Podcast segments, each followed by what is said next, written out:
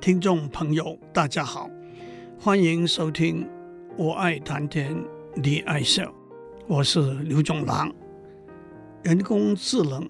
就是用电脑模拟人类外在的智能行为。过去两个礼拜，我们先从用电脑模拟人类的逻辑、数学智能行为讲起。我举了几个例子。第一，有些例子可以说是主要呈现出电脑算术、运算、加减乘除的能力远远超过人类大脑的能力。虽然这些例子也用很多数学的结果来增加运算的速度，减短运算的时间，因此也可以说是用数学来辅助电脑的计算。我们用计算派的十二兆一千一个数位作为例子。第二，有些例子可以说是用电脑的计算来辅助数学的证明。我用四色定理和数独游戏里头的一个题目作为例子。第三，我们也讲了两个大家相当熟悉的逻辑推理，完全没有使用数学运算的例子，那就是三角函数恒等式的证明和积分，也就是找一个已知的函数 g of x 的反导数 antiderivative f of x。 相信学过三角和微积分的听众都记得，逻辑智能解决题目的过程通常是从一些已知的基本结果出发，逐步引用这些结果，导出要证明或者要寻找的答案。至于如何逐步引用这些结果，是靠练习累积得来的经验、一时的灵感，甚至运气。上个礼拜，我从一九六一年 James Slagle 在麻省理工学院的博士论文讲起。 James Slagle 的工作不但是用电脑来解答积分问题最早的工作之一，也可以说是用电脑来建立一个电脑代数系统 Computer Algebra System 的先驱。紧接着 James Slagle 用电脑来解积分题目的 SAINT 系统，有在一九六四年 Carl Engelman 建造的 MATLAB系统，和一九六七年 Joe Moses 在 M I T 的博士论文建造的 S I N 系统。这些系统解积分题目的速度都在 Slagle 的 S A I N T 系统之上。例如 Moses 指出， S A I N T 系统要花上几分钟来解的题目，它的 S I N 系统只有花上几秒钟而已。当然，除了计算方法的改进之外，电脑计算的速度也不断的在进步。同时 Engelman 的 MATLAB 系统和 Moses 的 SOLDIER 系统 Solution of Ordinary Differential Equations Routines 也有解大学二年级常微分方程式的能力。这些先行者的工作打开了电脑科学家建立涵盖范围更广、演算能力更强的电脑代数系统 Computer Algebra System。 让我首先指出，电脑代数系统可以说是一个约定成熟的名词，它所涵盖的范围既无法也不必有一个非常清晰的界限。从数学的定义出发，一个常数 constant 可能是一个整数或者无理数、复数、十进位数、二进位数等等。一个变数 variable 在不同的条件之下可以代表在某一个范围之内的常数。常数和变数经由不同的运算 operation， 例如加、减、乘、除、正弦、余弦、对数、指数等等，就可以形成不同的算式 expression， 例如 x 平方加 y 的平方减 七，x 乘 sin of x 的三次方等等。在这里我无法精准详细的引进许多数学名词的定义，只能笼统的说，现在的电脑代数系统有简化 simplify、 展开 expand、 变换 transform、 验证 verify 不同算式的功能。今天在这个领域使用的很广的系统包括 Mathematica、 MATLAB、 MAPLE 等等，有些是免费的，有些是要付费使用的。我们当然不可能在这里描述这些系统的细节，不过从使用电脑来解积分问题的经验，我们也可以看到建立一个电脑代数系统的几个重要面向，是和大脑逻辑智能行为有相似的地方的。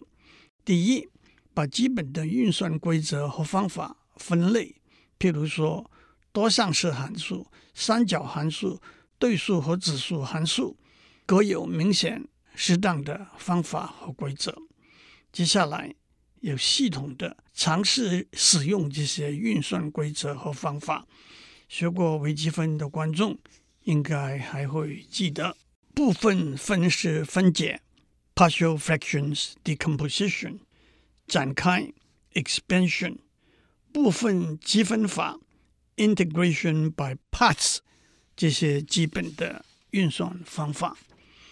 电脑代数系统会模拟人类大脑，凭经验和观察逐一尝试这些运算方法，而电脑的优势是可以迅速的在很多不同的可能途径里头选取比较适当的途径，这就带来在算法里头有效率的搜索算法 search algorithm 和上面讲过的最优最佳算法 optimal algorithm 和启发性算法 heuristic algorithm 等观念。其实这些都是人工智能行为解决许多不同题目的基本功。第二，利用数学里头已知的结果，或者找出新的结果，导引正确的解题的途径，不但避免误入歧途，也可以增加解题的效率。例如在解积分题目的系统里头，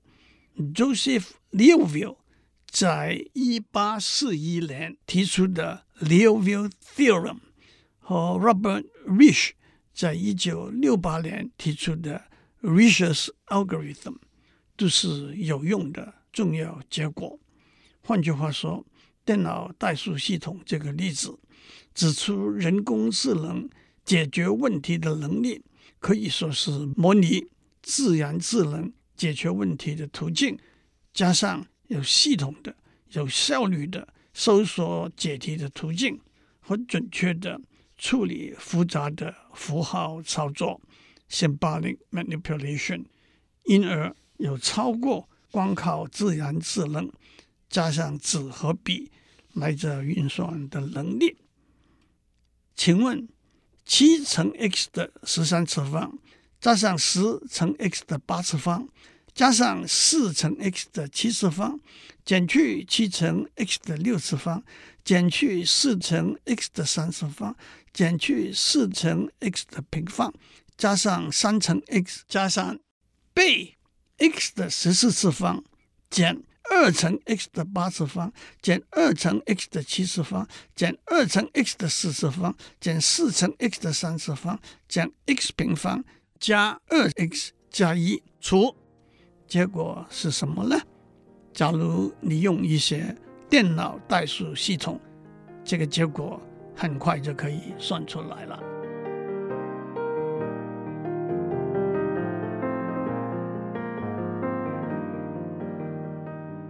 讲到用电脑模拟人类的逻辑、数学、智能行为，一个大家都会很感兴趣的例子，就是最近电脑程式打败了世界级围棋高手的故事。相信许多听众都玩过五子棋、跳棋、象棋、西洋棋和围棋，这些都是两人对弈的游戏。一方面，游戏的规则严谨清晰，而且有一个明确的双方竞争要达到的最终目标，那就是所谓胜负或者平手。而另一方面，游戏却有变化多端，扑朔迷离，有趣却又充满了挑战性。因此，自从电脑面世以后，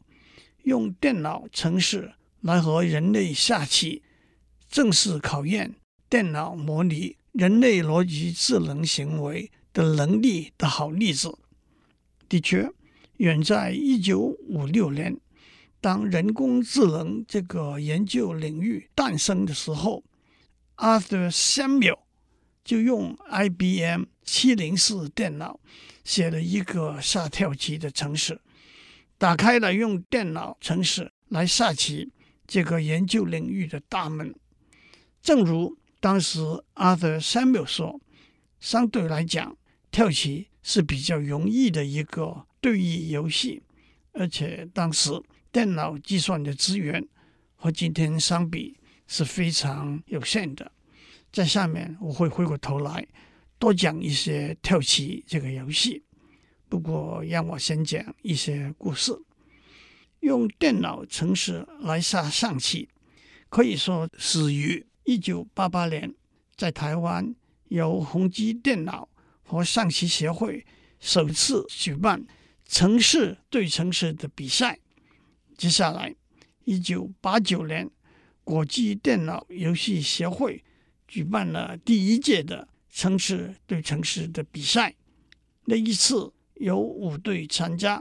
三队来自台湾获前三名，一队来自美国第四名，一队来自英国第五名。人脑对电脑的象棋比赛到了一九九九年才开始举办，也指出了在萌芽时期电脑程式功能的进步和计算资源的增加是相对缓慢的。在电脑象棋这个领域，一位先驱者甚至可以被称为教父的，就是原来在台湾大学，现在在长荣大学任教的许顺清教授。许顺清教授培养了很多人才，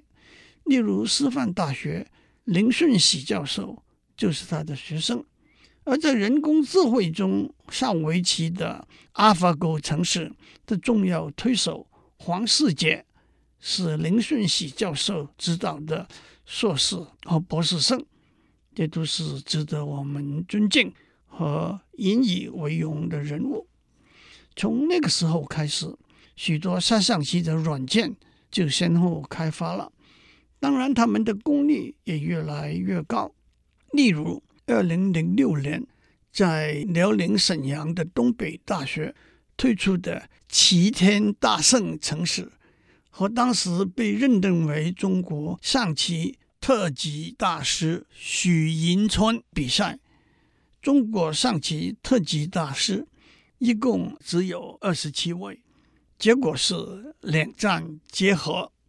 现在在网络上下象棋的软件很多，比较有名的有倚天、象棋旋风、象棋名手、象棋天后等等，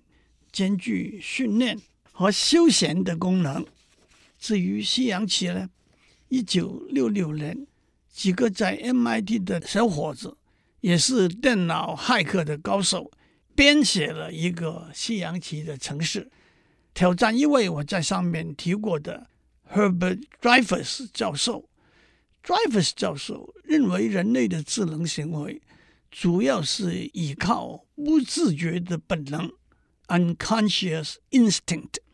而不是靠视觉 conscious 的符号的运用和操作 symbolic manipulation。因此，这些不自觉的能力无法用死板的公式和规则来描述。他更断言，电脑下棋的程式根本打不过一个十岁的小孩子。可是，在这场比赛里头，电脑程式在最重要的关头走出绝妙的一步好棋，把 Dreyfus 教授打败了。到了一九八零年代，已经有几个电脑程式可以打败大师级的棋士了。不过，下西洋棋的电脑程式最辉煌的成就是在一九九六和一九九七年 I B M 的一个超级电脑系统深蓝 Deep Blue 和世界棋王 Gary Kasparov 做了两次比赛。一九九六年二月的六场比赛里头， Kasparov 赢了三场， Deep Blue 赢了一场，两场和按照胜得一分和得半分的计算，那就是四比二， Kasparov 胜。 Deep Blue 经过大量改进之后，在一九九七年五月的六场比赛里头， Kasparov 赢了一场， Deep Blue 赢了两场，和了三场，也就是 三点五比二点五， Deep Blue 胜。让我指出几个细节。第一，世界西洋棋联合会有一个系统，每年按照每个棋士比赛的成绩评分，评分最高的就是世界第一名的宗师 Grand Master。按照记录，一九七一到七五的世界第一名宗师是美国的 Bobby Fisher， 一九七六到八三是俄国的 Karpov， 一九八四到二零零六是俄国的 Kasparov。 换句话说， Kasparov 是在他最巅峰的时间被 Deep Blue 打败的。第二， Deep Blue 是一个电脑系统，包括有三十二个节点的通常电脑 General Purpose Computer I B M R S 六千，而每一个节点有六个特别为下西洋棋设计的专用电脑 Special Purpose Computer。 第三， Deep Blue 这个计划背后的一个重要推手是一九八零年在台大电机系毕业之后，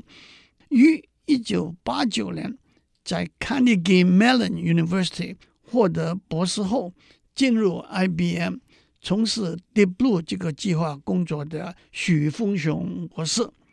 他在二零零三年参加了在北京的微软亚洲研究院。接下来，让我讲大家都听过打败世界级围棋高手的电脑系统 AlphaGo。 AlphaGo 中文直接翻译是阿法围棋，因为 Go 是棋这个字的日文发音，但是也有人把 AlphaGo 翻译成阿法狗。 AlphaGo 是一套下围棋的电脑系统，在英国的一个人工智能公司叫做 DeepMind 科技发展出来的。这家公司在二零一四年被 Google 以大约四亿美元收购。就计算资源来说，AlphaGo 有单机版，那就是在一台电脑上执行的，又有分散式版，那就是在多台电脑上以分散式运算执行的。例如在二零一五年十月击败中国旅发棋手樊辉的分散式版，使用了一千两百零二块 C P U 和一百七十六块 G P U。大家记得 C P U 是中央处理器， G P U 是图形处理器，这以后我会比较更详细的讲。二零一五年十月 AlphaGo 击败职业二段棋手返回，成为第一个无需让子在正式的十九路棋盘击败职业棋手的电脑围棋程式。二零一六年三月，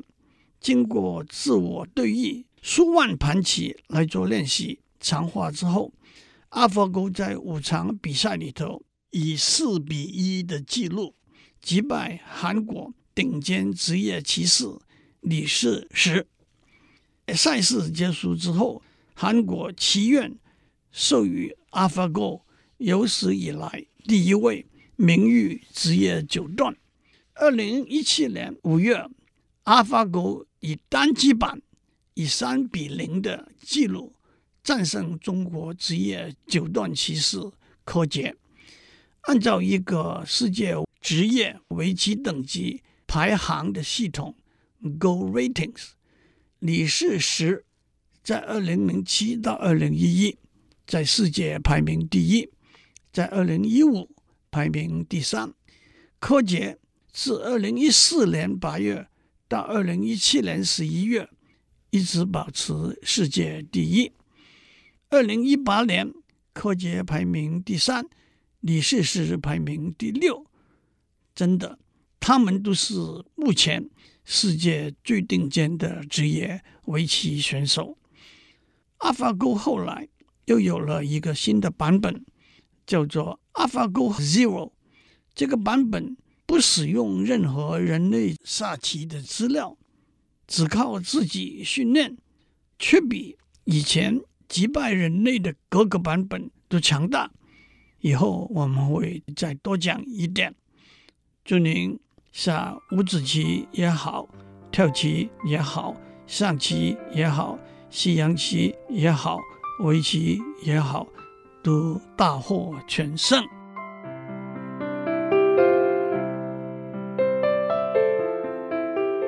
以上内容由台达电子文教基金会赞助播出。